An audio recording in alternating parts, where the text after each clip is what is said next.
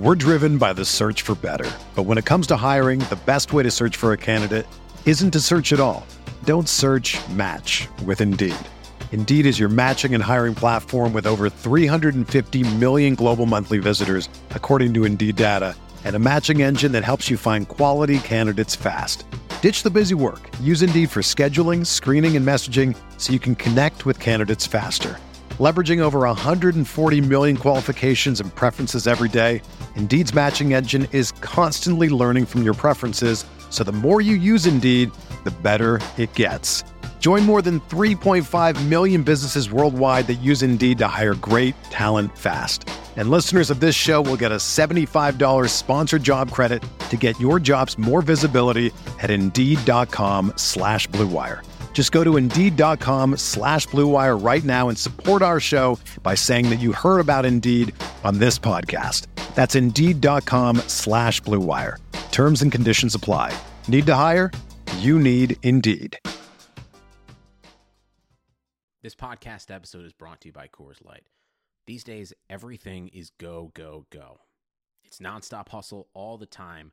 Work, friends, family expect you to be on 24 7. Well, sometimes you just need to reach for a Coors Light because it's made to chill.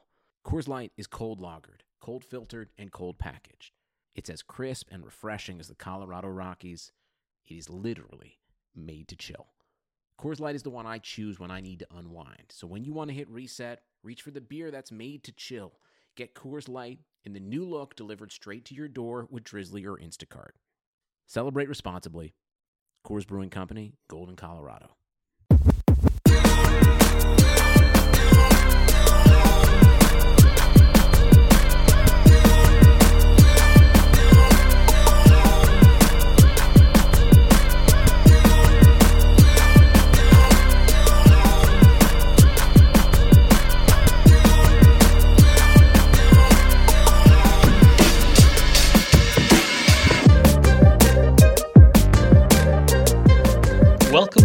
Tuesday, September 1st edition of the RotoWire NFL podcast, sponsored by Dynasty Owner. Week one, officially less than 10 days away. Have to kind of break down a little bit more of information. We have some news and notes to talk about. But first, but before we get into that, let's get a word from our sponsors, Dynasty Owner. I've been looking for a new challenge, which is why I'm playing Dynasty Owner Fantasy Football this season. Dynasty Owner Fantasy Football unites the fun and excitement of fantasy football with the skill and strategy of the front office. Dynasty Owner is the only way to play fantasy football with real NFL salaries, adding the strategy of running an NFL franchise. Dynasty Owner provides a unique challenge for diehard fantasy football fanatics out there. Go to dynastyowner.com.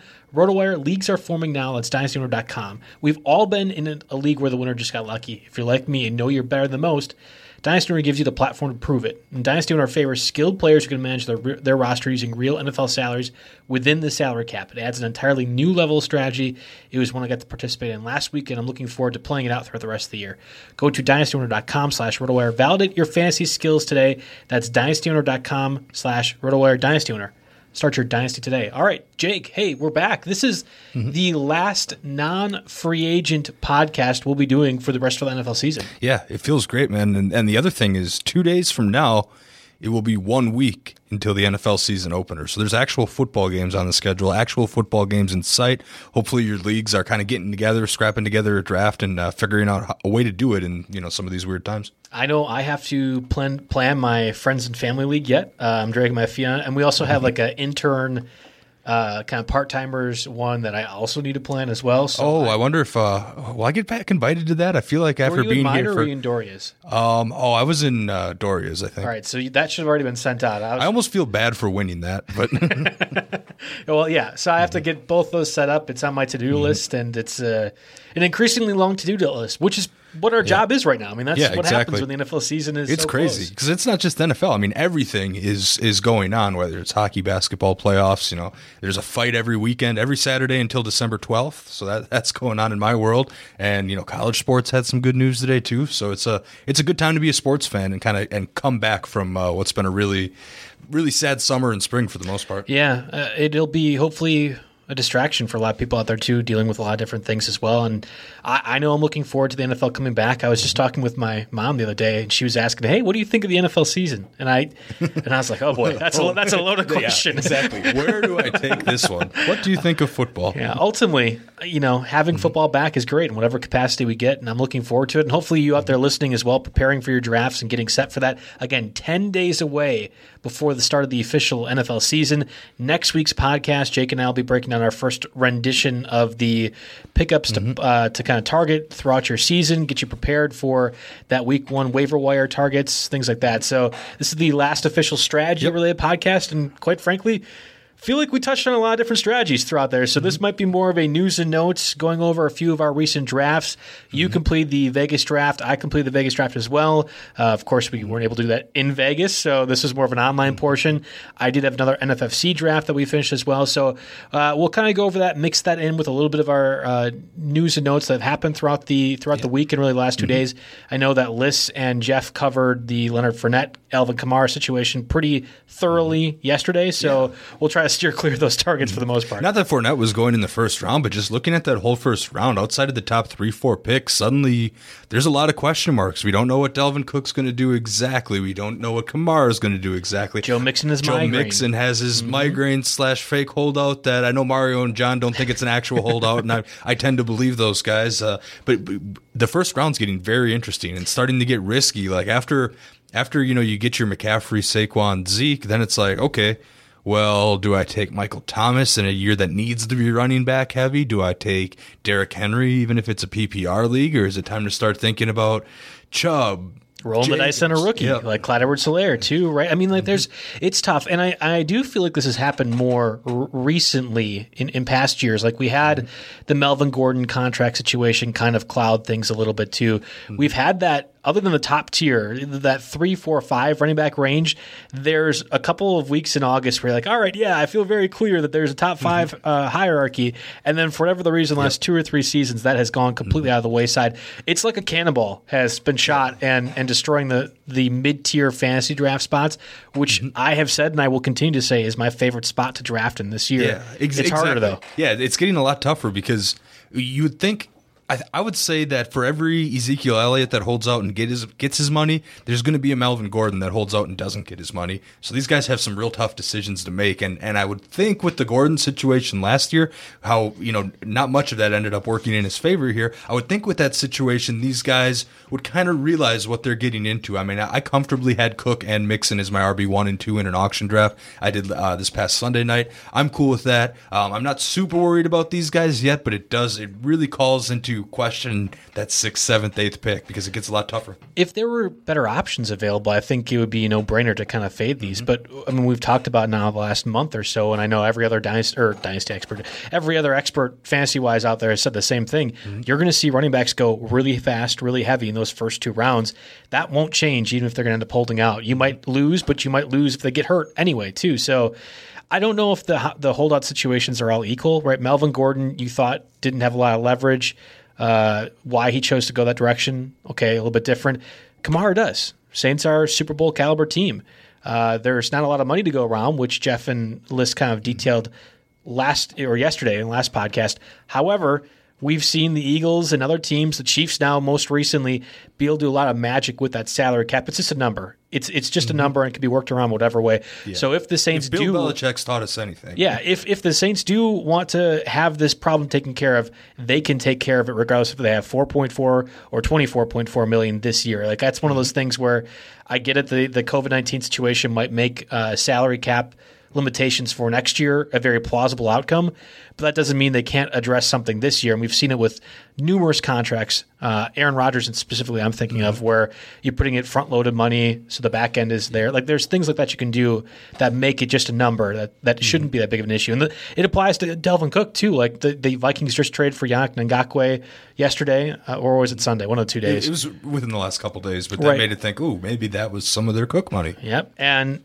and I think that if if they wanted to make Cook a priority, they would So that's where I, I get with these holdout situations overall. Yeah, I mean overall, I've I've spread out my love in first round running backs quite a bit. I did my I'm seven drafts in, I think, and I did my tallies, and I don't have more than two shares of a single you know early caliber running back with Chubb and Le'Veon Bell being guys that I ended up with just because I've got a Dalvin Cook, a Joe Mixon, a Christian McCaffrey, and, and Ezekiel Elliott. I mean, looking down this list here, a couple, one Derrick Henry, one Jonathan Taylor. So I've, I've been spreading the love out a lot, a little bit, and my my commonalities, I guess, if that's even a word, are, end up falling in the in the wide receiver position. Good so. for you for bumping that draft up to seven now. Well, that's that was a high riser from last week when you were definitely trying to get those best balls in. All right. mm-hmm. Well, and the reason you have to do that is because guys like Zach Moss who just returned to practice um, yesterday after missing a couple, or sorry, today after missing a couple days with a neck injury. He didn't really participate practice wise, he's a non contact, but he's still mm-hmm. there doing some things. I mean, he affects a guy like Devin Singletary, who is going in the fifth or sixth round that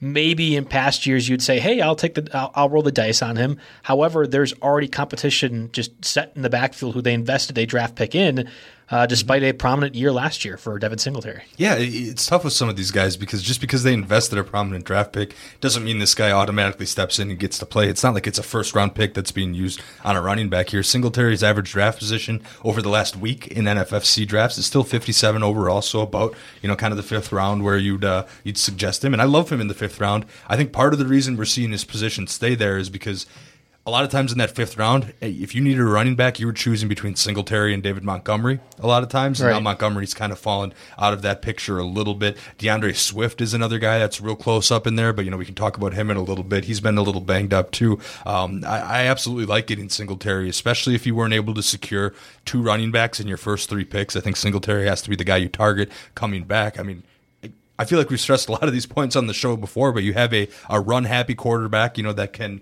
that is capable of drawing defenders away because Josh Allen is a running threat here, and and I think this is a team that'll have more positive game script than last year too, and and and Singletary did get uh, vultured by Frank Gore quite a bit. I don't quite think Moss is the same threat because, well, one, no one's Frank Gore, and two, if Moss isn't 100%, uh, there, there could be a slow start there. And not to mention just rookies in general this year, maybe being a little bit low on because of the lack of a rookie mini camp, lack of reps, no preseason whatsoever to see any of these guys. So I'm feeling pretty good about Singletary in the fifth round. That's one of the things that's remained pretty steady. Uh, and unchanged throughout draft season. The thing I felt a little bit more confident with Singletary he feels like the clear pass catcher of the group. Now the Bills have a lot of different guys, right? Stefon Diggs. Uh, we have Cole Beasley, who was a factor last year that probably doesn't. John Brown just returned to practice too. We've seen some reports say Dawson Knox has had a good camp. Like there's some there's some groups of guys out there that can do some things. But if your quarterback is wildly inaccurate, how about making it a little bit easier by only throwing it two or three yards to Singletary? And I think he has the benefit over Moss in terms of the pass catching threat, which mm-hmm. makes a difference. So even if he gets vultured a little bit at the end zone again by Moss, okay. In a PPR perspective, he probably is the safest of those uh, round four or five running backs, and I kind of actually have Singletary higher mm-hmm. than Todd Gurley, for example. I think really James Conner is the only one of that uh, upper uh, fourth, lower fifth tier that I feel most comfortable with. I know mm-hmm. people are going to talk about J.K. Dobbins, and, and actually we will as well because there was a report coming out of. For, uh, coming out today for him, and guys are high in Swift too because he's this new sexy thing we've never seen before in the NFL field. Mm-hmm. I think Singletary played really well, and this is an offense that's going to be able to control the control they're going to control the ball because their defense is so good and they can do whatever they want. It's going to be like the 49ers last year, in my opinion. I think mm-hmm. Singletary again in the fifth round, that's your safest of your running back options. I actually doubled down. He was my flex in a recent NFFC draft that I did last night in the fifth round, and I felt pretty comfortable with that. I got three running backs mm-hmm. within my first five picks, and um, and, and I thought that was okay. In the in the NFFC over the last seven days, Singletary's fifty seven and Ronald Jones is fifty eight. When I know you, you're a Ronald Jones fan, we kind of disagree on that a little bit. I don't quite think his volume, his projected volume or share of that backfield is as high as you know you would expect from a fifty eighth round pick. But if you came around on Singletary enough to take him over Jones. I think it was just diversifying the shares a little bit. Yeah, yeah. I mean, that, that's really that's really all it came down to. David Montgomery was selected right before Singletary. Uh, mm-hmm. Uh, I had Akers and Mostert taken within six picks of, of wow. my Singletary selection, and then Swift and Fournette were taken afterwards. Yeah, that's crazy because I had Montgomery and Singletary as basically a tie with maybe a slight edge towards Singletary uh, early in draft season, and then there's the injury, and then it's okay. Well, it's a clear cut Singletary now, but Montgomery went first. Yeah, Montgomery went first. I was surprised by that, and I, I would have Singletary over Mostert every day, mm-hmm. and I'm a little bit concerned. I was really racking my head yesterday as to to where Fournette falls. He's going to go somewhere.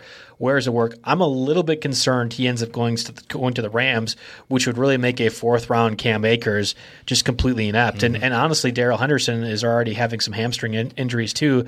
Like that's a, that's a different thing where I think Fournette and Akers would project mm-hmm. to do similar stuff for a Rams offense, mm-hmm. but Gurley wasn't known to be the super great pass catcher and do like multi dimensional threat. Mm-hmm until after McVay came there. Yeah, I think you know? Fournette could really succeed uh, with the Rams, and there, we we kind of mentioned that with rumors. You know, him and Jalen Ramsey have a connection. Connection. Jalen Ramsey seems to like the like the his new situation there, and again, there's no dominant true backer. There's none, none of those guys you think of as short yardage guys. I've been pretty shocked to see Cam Akers get up to 47 in the NFFC ADP over the last couple weeks. I think that's quite a bit high, especially for a rookie that wasn't even considered one of the elite rookies. I mean, he's sneaking up little by little, not quite to Jonathan Taylor territory, but you know, it's getting close in there. And I, I think, think that 47 was my draft.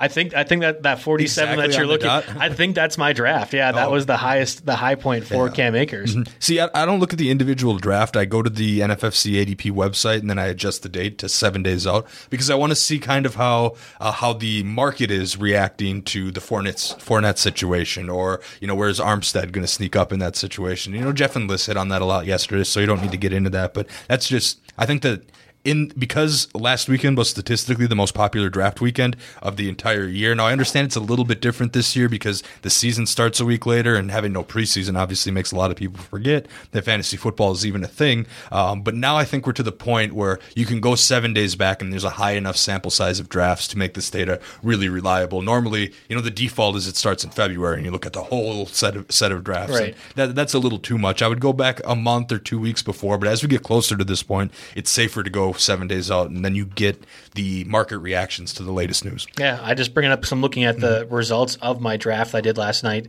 the RotoWire Online Championship uh, for the NFFC, and Akers went 47. So I, I, that might actually be the high point that uh, we're talking about right there, which is mm-hmm. kind of a cool thing.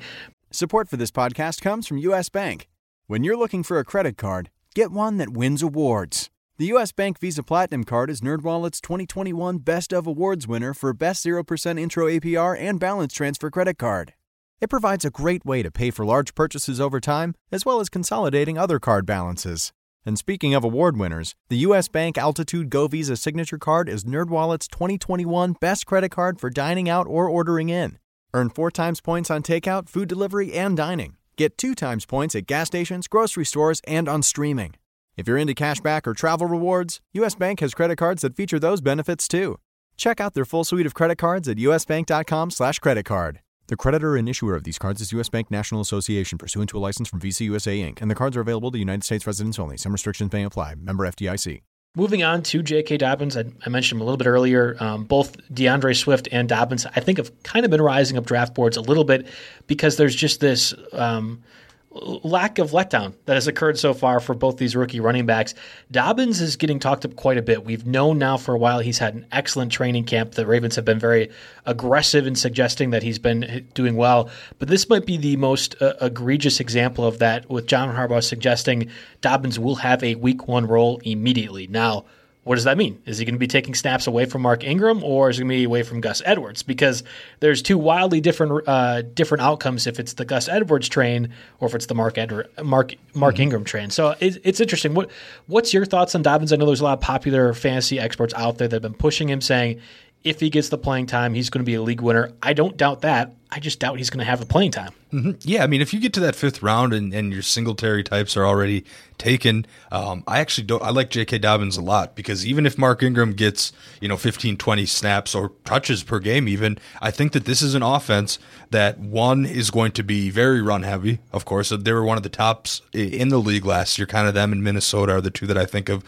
when I think of the most run balanced team in 2020, a passing league here. And between Lamar Jackson, between Mark Ingram, and, and between J.K. Dobbins, who I believe will be the third guy. I think there's enough for all three of those guys to eat plenty. Um, and I'm not suggesting Mark Ingram's slowing down, but at 30 years old, I mean, not everybody's Frank Gore. At 30 years old, there starts to be a point here, and he's been in the league since 2011 and has gotten a lot of carries. So uh, just something to think about there. I mean, not that durability's necessarily been an issue. 15 games last year, 12 games the year before for Ingram, but I think Dobbins he's one of the rare college running backs that you know, outside of Jonathan Taylor, uh, you know, Big Ten country up here. So I've actually seen a ton of J.K. Dobbins play. He looks outstanding. He looks really outstanding on, on, on tape, and, and he's running through some of these big Big Ten defenses that get you know the big boys at the defensive line up here in uh, farming country, I guess we could say. But uh, uh, I don't even know where I'm going with that. But J.K. Dobbins is awesome. I've seen him run through some very quality defenses in the Big Ten. He's he's an exceptional player. He um, I'm trying. To, I'm looking at his pass catching data. It's there. It's not his primary strength. You know, he caught 20 balls a year for the three seasons in college. I think he's seasoned enough um, to where he's going to become a factor right away. Now, lead back, no, but I don't think you need to be the lead back to warrant a sixth round pick, sixth round pick value here because, I mean, Baltimore's defense is excellent. That's part of the reason that they're going to uh, continue to have a run heavy approach. So I think there's room for both of these guys, Ingram and Dobbins. So that makes Dobbins RB2 flex territory week to week, but there'll be a few weeks out of the year where he can get bumped to RB1 territory, I think. He makes a lot of sense in a best ball format. I don't disagree there. But, like, here's an example in a full point PPR DeVante Parker, Keenan Allen, or Dobbins. Mm-hmm. Well, It's, yeah, it's, it's, that- it's any of those. rece- Well, I just had that conversation. I had to, I had to make that choice last night.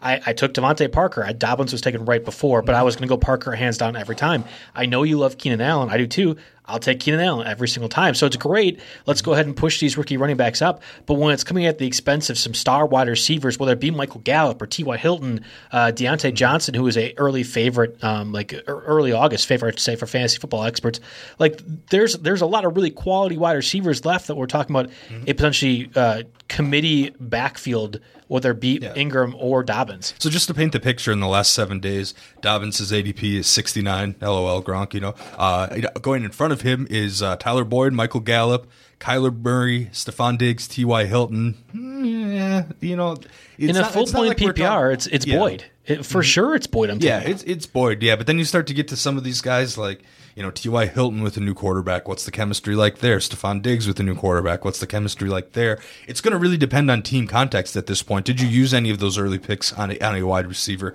Going behind J.K. Dobbins, we have Darren Waller, Will Fuller, who's you know very boomer bust. Uh, Russell Wilson, probably not drafting a quarterback in that range anyway. AJ Green, I don't need a piece of. Deshaun Watson, another quarterback. Jarvis Landry, we sneak in there, and then you kind of get your your your safe, boring guys like James White and Julian Edelman. So. Yeah, 69 seems appropriate. There's a couple guys going ahead of him that maybe if I were doing rankings and starting with this, I'd probably have I could find maybe three or four guys that are above him now that I'd put Dobbins above, but uh, drafting him as your RB two is a little bit risky, especially if you need points out of the gates. How about DeAndre Swift, who's been missing practices now for a while with an undisclosed injury? That really freaks me out when it comes to fantasy football at this point of the year when we don't really know what it is. And he just returned and did some limited workload on the side for the Lions. Evidently, he's going to be able to do that again. There wasn't any major setback. But again, oh, how do you know what a setback is when we don't know what he was suffering from to begin with? So mm-hmm. that's a big concern for me when you're also considering Swift is going in the fifth, sixth, seventh round of drafts as well. Yeah, this is a this is another tough situation, and uh, I have zero shares of Swift right now. I don't know if I'm going to get one. If I if I get one, it'll just be to kind of balance things out. But I still think I need to see his price a little bit more. Um, he had better receiving years than Dobbins in college. Are a couple years, uh, you know, he had 32 receptions in 2018 over the same amount of games in 2020, but not thought of of as a receiver necessarily. Between his injury and the pass catching ability, I mean this this Lions defense is not one that uh, you know people are getting crazy excited. About. They're gonna be a bad team, just they're in gonna, general. They're going to be a bad team in general. So I think we're going to see a lot of throwing. And when that's the case, I start to become a little bit more interested in a guy like on Johnson. Now he's he's wearing that knee brace for his peace of mind. You know, he missed eight games last year. Um, capable pass catcher, somebody who definitely got a lot of hype at one point, but has never really been able to deliver, whether it be because of his rookie season, largely because of injuries. But for perspective, I've got zero DeAndre Swift. He was going at an auction I was in on Sunday at $6, did not bid on him. And later on, I ended up snaking on Johnson for two dollars, you know, at the very end. So you know, I, am fine with taking that approach uh, because Kerryon Johnson's being the way he's being drafted. He's not a starter right now, so you get someone that maybe he's kind of one of those post type sleeper players that cashes in.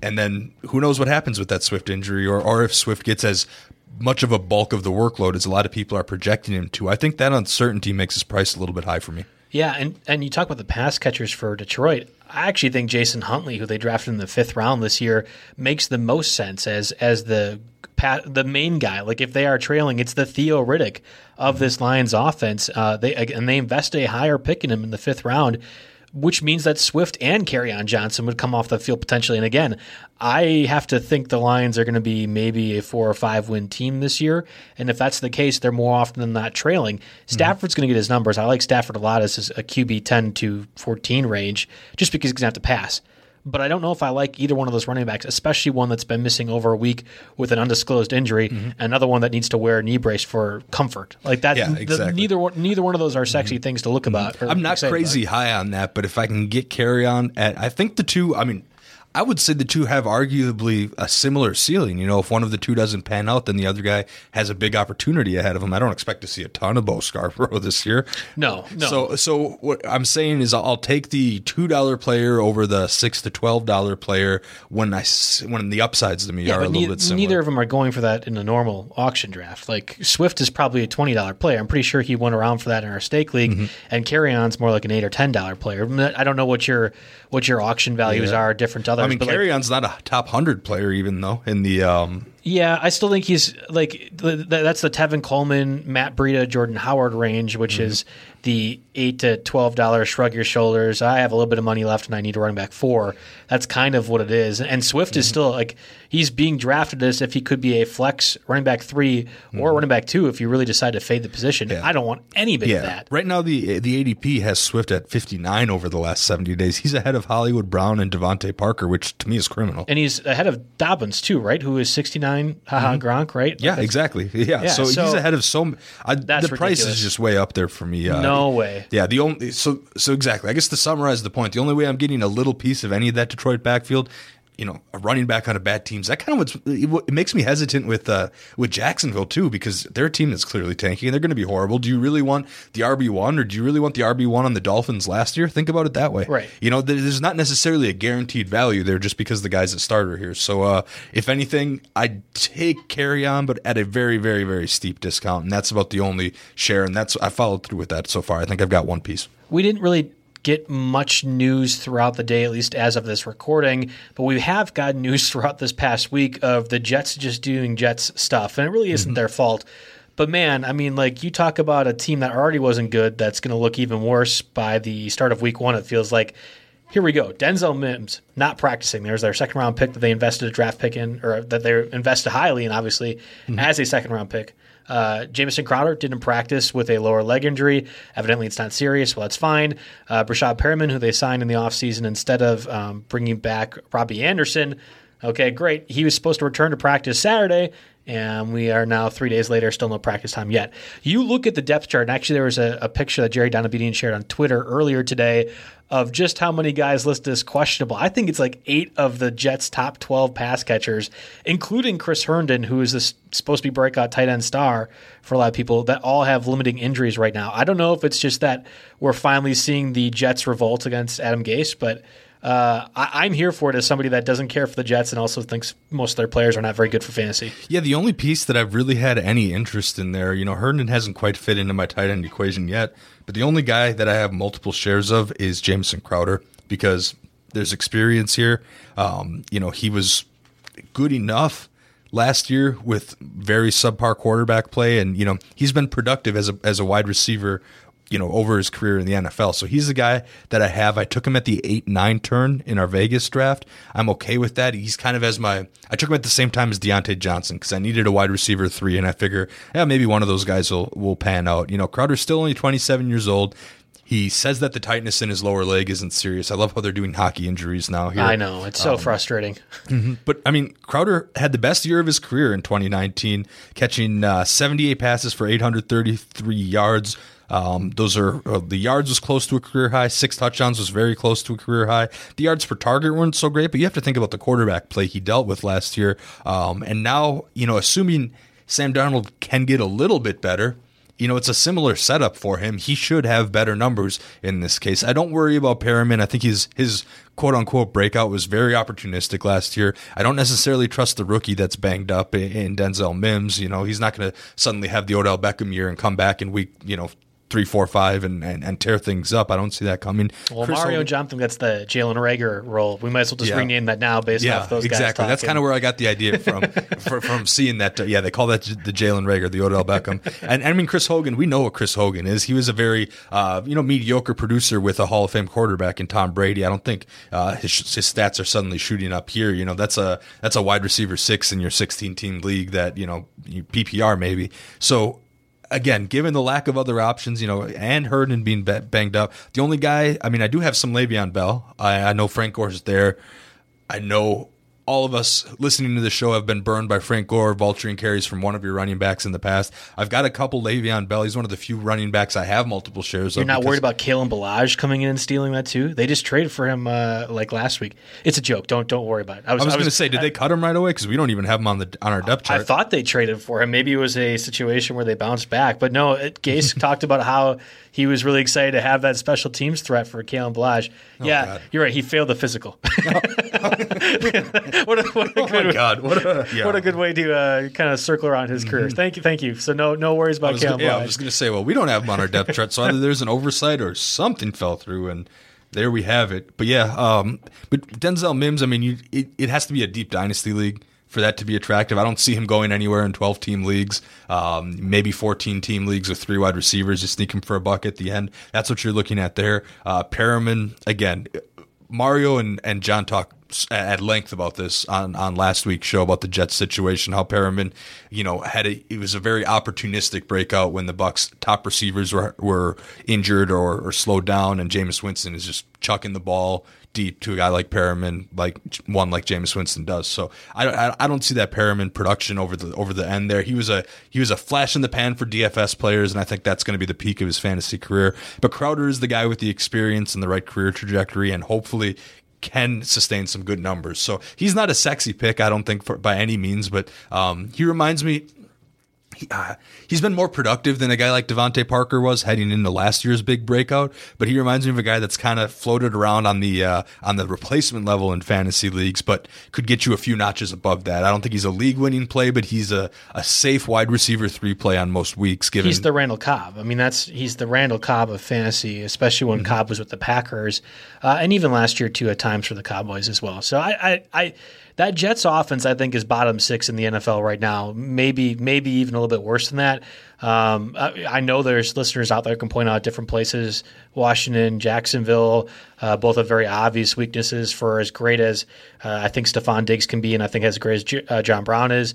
Josh Allen's a little bit limiting as well um, for that. So there's there's some question marks on the Patriots too. I mean, like basically all of the AFC East is just uh, bad overall, and I, I don't know how much you're getting value from them fantasy wise, but it'll be interesting kind of watch. For now, uh, basically every pass catcher for the Jets is injured at some capacity, so keep that in mind if you are looking to target them in your uh, standard or PPR drafts, for that matter. The one other note that I wanted to get to: Darrynton Evans, a rookie pick this year for the Titans, has missed six straight practices. He has been the guy that's been uh, backing up to Derrick Henry in drafts right now, and I did that in the stake league auction. I did in one other one other draft as well too. That's concerning to me, and I've talked um, ad nauseum now about AJ Brown essentially being the backup to Derrick Henry. But seriously, when when or if Henry ends up getting injured at some point with as much toll that he takes on his body, you have to have to think something like that could be down the line there isn't anybody else there. And I almost wonder if a guy like Devonta Freeman makes sense to be signed. I know the mm-hmm. Titans don't have a lot of money either, but just just like trying to project where some of these back of backup veterans could go. Fournette maybe too in some capacity. It's just uh, Mm-hmm. You seem it's to ha- hard. you seem to be of the mindset that you know at some point Henry's going to break down. Yeah. is, is what I'm getting from you. I, well, I just I want to prepare. I want to prepare if that happens because Mm-hmm. I, I normally don't invest in Henry. So this is the year that I have multiple shares of him. and This will be the year that he breaks down. That's how my yeah, luck works. Just, just how the luck works. I'm sort of looking at this the other way here. If you're in a non PPR draft here and you want something safe, like his ADP, and his ADP is not quite there. I mean, the, the NFFC, which is uh, full PPR Full point, here, yep. yeah, he's eight in the NFFC. But looking at the guys ahead of him, Dalvin Cook, are you worried about his contract? You know, at least Derrick Henry's paid. Clyde Edwards Helaire, are you worried about a rookie or are you worried about them bringing some someone else in? Right above him, Michael Thomas. I mean, it's a receiver. He's about as safe as they get. Uh, Alvin Kamara, hold out, who knows? You know, but he should have the leverage. Like, how high could Derrick Henry go if it's a non PPR draft? Because he. In my He's eyes, four. could be RB four or should be RB four he's four in non PPR, and he carries less risk than some of the guys like Edwards, Helaire, Cook, and and even Sanders and Mixon because you know he is the guy. Uh, I don't think you can draft. I mean, all these other guys have more tangible risk uh, as so. You know, we're looking at holdouts and other situations with Henry. It's like, oh well, maybe he could get hurt. Well, everybody carries that risk, right? So I could see Henry sneaking up. You know, if you want to be risk averse and you want to make sure you get one of those solid running backs, if you told me you were taking Henry at four, I wouldn't blame you for it. I'm not quite sure that's a move I'd make myself, but you know, it, it could happen. Oh, I'll take Henry at four every day. And to reinforce your point, we actually had Liss take Nick Chubb, number five overall in our Vegas draft, which is also standard scoring. There is no PPR aspect. Mm-hmm. And he wrote about it on the site too. I think Nick Chubb at five makes complete sense. And, and I know it's mm-hmm. crazy, right? Like his ADP is more like a second round guy. But in a standard scoring, I'll gladly have Nick Chubb in the fifth fifth overall spot over all those guys you mentioned. I'll add one more to the name give me Josh Jacobs as number six overall in a standard scoring setting. I'm going to mm-hmm. push all those guys Cook, Kamara, Sanders, Kenyan Drake, Aaron Jones, all of them are going to move back in a standard scoring where I'm not getting dinged as much for the lack of pass catching. This is amazing how it can highlight the difference between PPR and non PPR because I, I don't the exact number. Uh, we'll check lately, but 12 of the first 14, first 14 picks in ADP are typically running backs. Uh, but the order that they go in is so different in either of these. So, and then there's the holdout things, uh, c- making things a little more complex. So, yeah, uh, Jacobs, Chubb, those are guys that uh, you know sometimes you can get coming back to you in uh, in the second round, which is amazing. I saw our Peter Schoenke did a did an NFFC draft in his beat Peter Schoenke league. I don't know what people were thinking, but they let Zeke slip to him at five overall, Yeah. and then Chubb got to him coming back in an NFFC draft where people are all supposed to have skin in the game, and this to be a high stakes thing. Like, whoa. How is that happening? You know, and I understand it's PPR. That would look a whole lot sexier in non PPR, but you'd never get that in non PPR. So, uh, congrats, congrats to him, and uh, boo on those guys who let that happen. Yeah, I felt really good about getting Edwards Helaire number eight overall in my NFFC draft last night, and then coming back and getting Ekeler in the second round, which was I, I think like pick Yeah. sixteen This- in a full point PPR. yeah, that's nice. That's glorious in full Right. point PPR. I, I'd be all in on that. Yeah, so we'll, we're going to talk more about our drafts. You also completed your Vegas draft as well. I got done a little bit earlier than yours. Uh, we can kind of go over those. I want to get a word from our sponsors, though. We'll start first with FanDraft. Take your league's fantasy football draft to the next level with FanDraft, the online fantasy football draft board. FanDraft makes your draft feel like an actual NFL draft with features such as a streaming ticker, live draft clock, custom logos, team walk-up songs, multiple draft order displays, and more. FanDraft can be used offline for in-person drafts, or you can export the display via projector onto a large screen for the TV to, uh, onto a large screen TV for the league to enjoy. And you can do it fully remotely too. You can perform traditional and auction style drafts. FanDraft also supports IDPs, rookie only drafts, keepers. Really, just about any customization to meet your league requirements, FanDraft has you covered. You can sign up for a free trial account at fandraft.com. When you're ready to order the pro account, make sure to use promo code ROTOPOD15 to save 15% off your purchase. Again, that's fandraft.com and use promo code ROTOPOD15 to save you 15% off the pro football account, or pro, pro account, I should say. Let's also get a word from our sponsors, Underdog. Say hello to your new favorite place to play fantasy football for real money, Underdog Fantasy. With Underdog, all you need is the fun part. Just draft. Forget about injuries, trades, waivers, and setting lives.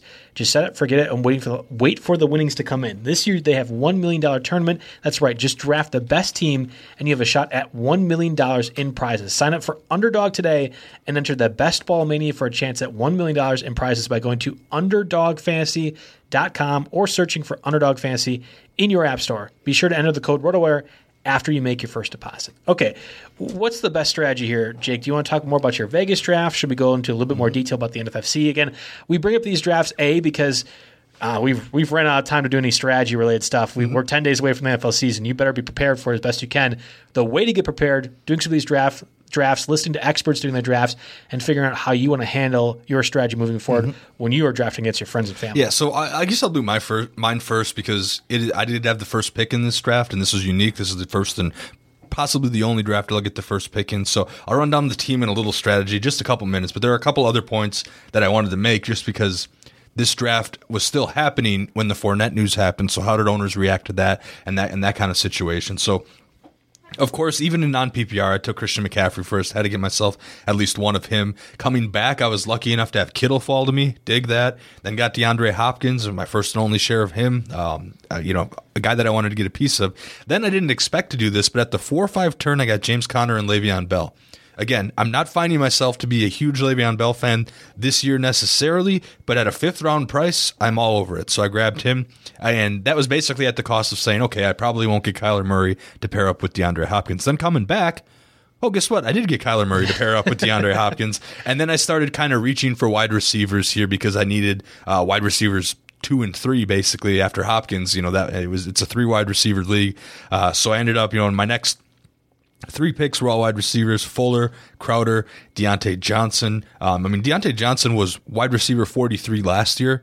Um, so this this was a spot where I was really torn between picking Diontae Johnson or picking maybe Mecole Hardman or you know taking someone like a like a CeeDee Lamb or uh, you're one of the rookies. But uh, I ultimately went with Diontae jo- Diontae Johnson. He's a guy we haven't talked about necessarily, but uh, he would finish as wide receiver 43 last year with, you know, Mason Rudolph and the likes here as quarterback. Uh, now, you know, he's another year in the league and he's got Big Ben as, at quarterback here. And I, that's got to be an improvement no matter what we get out of Big Ben this year. So, uh, and the price was wide receiver 43. Right. Well, I was going to say, So I'm going to get profit there either way. The only reason we haven't talked about Diontae Johnson is because he's become a, a weekly staple on the Thursday RotoWire podcast with John and Mario. I feel like they, they're almost being paid off by Diontae Johnson supporters or deniers, I should say, to talk about him because they've mm-hmm. been they've been very they've been very aggressive discussing him, and they've they've mentioned on multiple occasions the depth of target when it comes to Diontae Johnson compared to James Washington, who was drafted in the very back end of the your league as well as mine, the one that I took part of as well. Um, and then what that means with Juju Smith-Schuster coming back from injury too. So I'm one of those guys that's that's probably fading Diontae Johnson. But if you're talking about a ninth round price on Diontae Johnson, Yes. he's normally going seventh or eighth round at the minimum. Yeah, yeah, I'll gladly take him instead. Yeah, so that, that's fine. I mean, like guys like Deebo Samuel and Christian, uh, Christian Kirk, and I love Christian Kirk. You wouldn't be able to take him when you have DeAndre Hopkins and Kyler Murray, Mm-hmm. but I'm taking Diontae Johnson over Christian Kirk every time. Deebo Samuel might not even play for the first two or three weeks of the season. Yeah, I'll take Diontae Johnson too. So there's a Mm-hmm. point where, again, like this is why I hate answering like, who do you love and who do you hate? Well, okay, if you're saying, uh, do I want Kyler Murray in round 13, who I, I'm like, I'm not a huge Murray fan for where he's going, but th- sure, yeah, I'll gladly take him. I didn't, lo- yeah, I didn't love Murray in the fifth round, but at the six, seven turn, yeah, go ahead and give me some of that. Yes. I mean, Diontae Johnson, 78 in ADP over the last couple of weeks, you know, I ended up getting him in the hundreds. So That's we'll incre- go for that's it. great value, So yeah. my, my, my big dilemma, it was uh, Crowder, Johnson, Mecole Hardman, and Tarik Cohen. This was after the David Montgomery Yeah. news.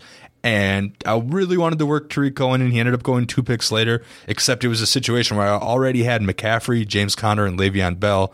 Where does Tarik Cohen fit into there? And I needed to address the receiver situation. So that was my dilemma. The other thing I wanted to talk about this draft is I ended up, you know, if you've seen my my portfolio so far, I just ended up bolstering. You know, I got more Fant, got Michael Pittman, uh, got a Joe Burrow share. I'm happy with uh, Chiefs, both Chiefs kicker and defense stack. So we'll see how that goes. Um, the thing I wanted to uh, touch on was this was a draft that was a slow draft that was happening right as the Fournette news got announced at around the 14 15 turn. So Ryquell Armstead was out there for me to grab.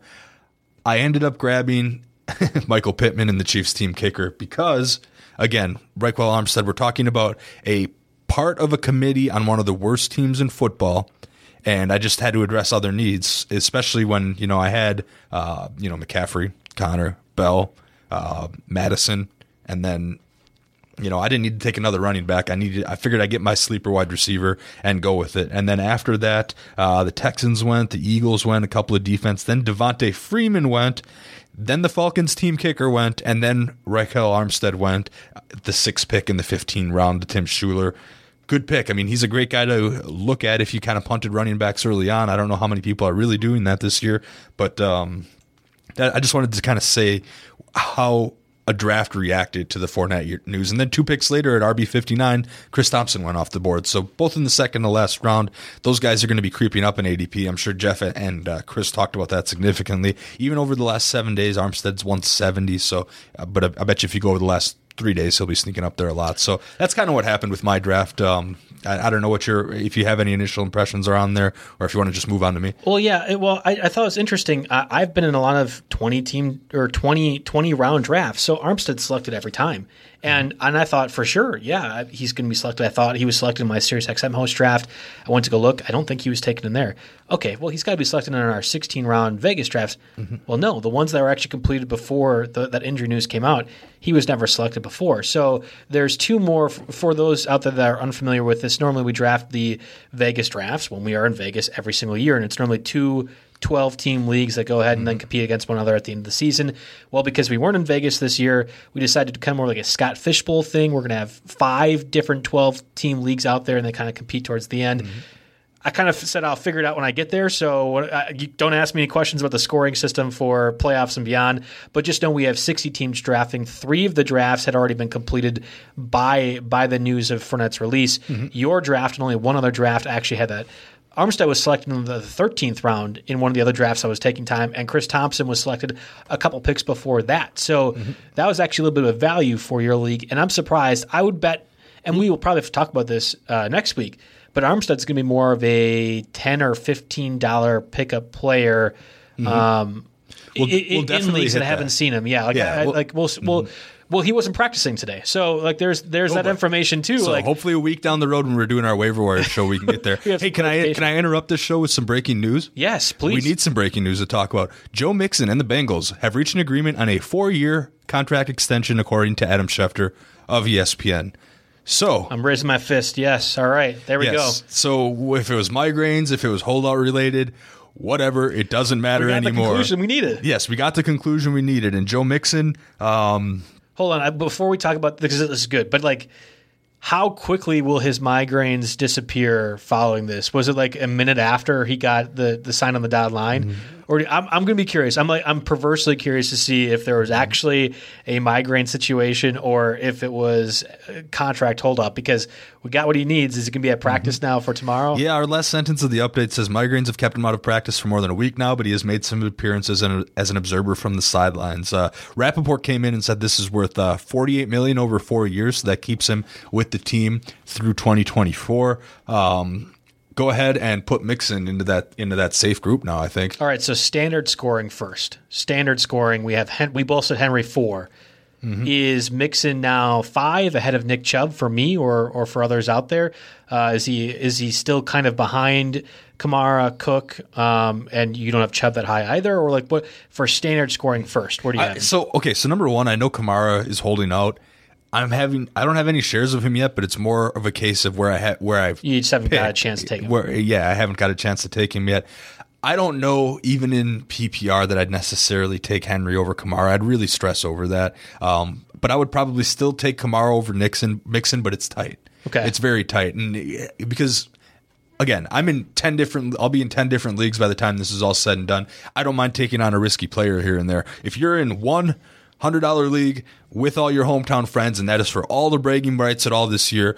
Will you be a little less reluctant or uh, eager, I should say, to take that risk? You know, maybe. So, uh, so then I could see going, you know, Henry over Kamara if it's a non PPR, or Mixon over Kamara if you know you, you, end up drafting next weekend and there's still no res- resolution to the contract situation. I could buy that then. Um, it's so tough to you know definitively say that given all the different situations that, that that people are in here, but Mixon solidifies himself in the first round. If you have pick seven, eight, if you have pick, let's say six or seven, and he's still on the board, I'd take him. I, I bump him ahead of Clyde Edwards Helaire. I think I might bump him ahead of Dalvin Cook just because of that peace of mind. I'm more worried about Kamara than I am Cook, and maybe it's just recency bias, having seen Melvin Gordon and Le'Veon Bell uh, in past and successful years now kind of thwart these things. But this one feels real for the Saints, and I'm surprised. Um, listen, Jeff talked about yesterday. I didn't even think about it, but like they paid Taysom Hill 16 million this year to do gadgety Taysom Hill things, but yet you can't pay Kamara probably like six million this year, and you can just backload the contract later on. Like, really?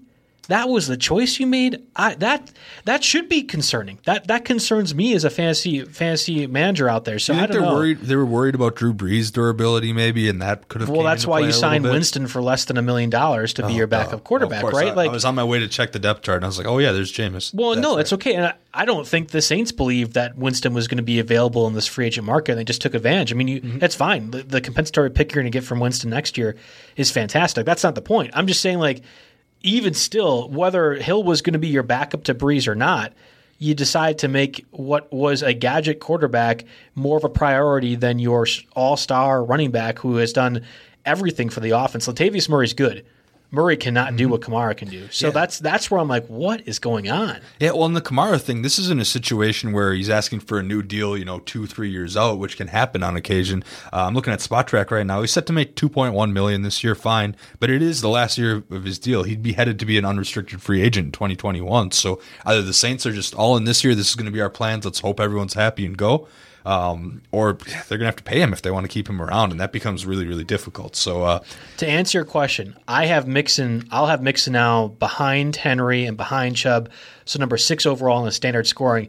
I'm pushing Mixon up. I, I think it'll be Edwards, Helaire, Cook, and Mixon. That's how. So Mixon's either seven or eight on that list, and I, I'm okay with Michael Thomas too. I just want to get more running backs. But that's more of a strategic strategical choice. If you want to take Michael Thomas ahead of those guys, fine, whatever. For me, at this point, it's getting a lot easier to push Mixon ahead of Edwards Helaire.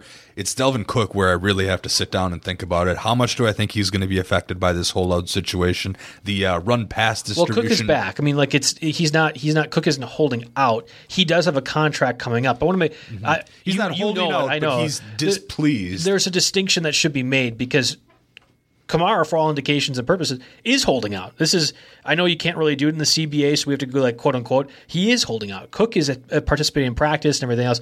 Cook has injury concerns, yes, and and that's why I think if anything, he's got to have a really good year this year if he wants to get paid Mm-hmm. like he should be paid for the talent he has. That being said, though, like I Kamara's situation scared me. I'll take Cook ahead of him. I'll take Mixon ahead of Kamara. I, I'm not ready to take Josh Jacobs in a full point PPR league or Aaron Jones or Kenyan Drake or Miles Sanders. That's my cutoff line. But still, that's a guy that's maybe going fourth overall in PPR leagues right now. That probably is more like a eighth or ninth overall selection at this point. That's how this kind of three or four day holdout period has affected my thoughts for him. Yeah, yeah, I'm I'm all in on that, and you know, yeah, maybe you talked me off the ledge of moving Mixon past past Dalvin Cook, but uh, I, I'm confident now, and the one thing lingering over his head is now taken care of. So let's go nuts, guys. Yeah, that's that's good. Um, well, I think that really does it for us. Again, next week we're going to be back um, giving you your first official breakdown of free agent pickups. I'm sure Ryquell Armstead um, and probably Chris Thompson are going to be huge names to talk about as well. Uh, and, and maybe if there's more information that happens throughout the rest of the week, we have a few more free agent pickups to work on. But I'll be looking forward to doing that, as will Jake, for the rest of the NFL season. Again, every Tuesday we'll be right there with you, breaking down the top free agent pickups to have for your leagues. Yep. Uh, and kind of going over both. This the, is going to be juicy. Will former Packer Ty Montgomery make an appearance on the show?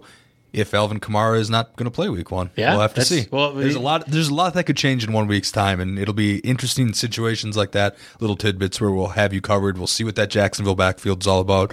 We'll see what any of these lingering holdouts and injuries are all about. You know, if uh, if you're going to be the Jets and mark your whole receiver depth chart as questionable, who knows that that's gonna that's gonna make That should affect happen. things, Yeah, that'll affect things. So Yeah. next year, this year was kind of just a, a I, don't, I don't know a uh, hodgepodge of topics uh, this week. You know, Yeah, this- talking about the news, a couple of drafts, but uh, next week it's bread and butter, you guys. So I hope uh, you're ready to tune in and, and get those week one fab bids ready to go. yeah, I'm looking forward to it as well. And uh, thanks for listening, everyone.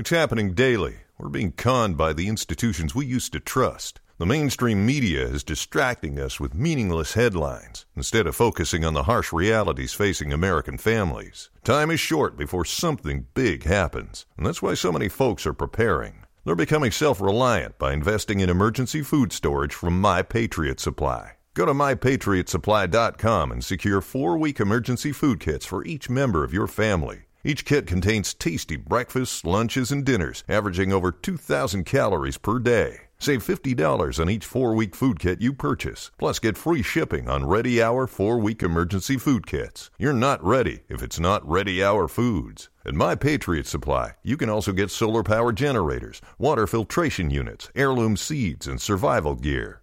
Order by 3 p.m., and your unmarked boxes ship the same day. Shop MyPatriotSupply.com today. MyPatriotSupply.com.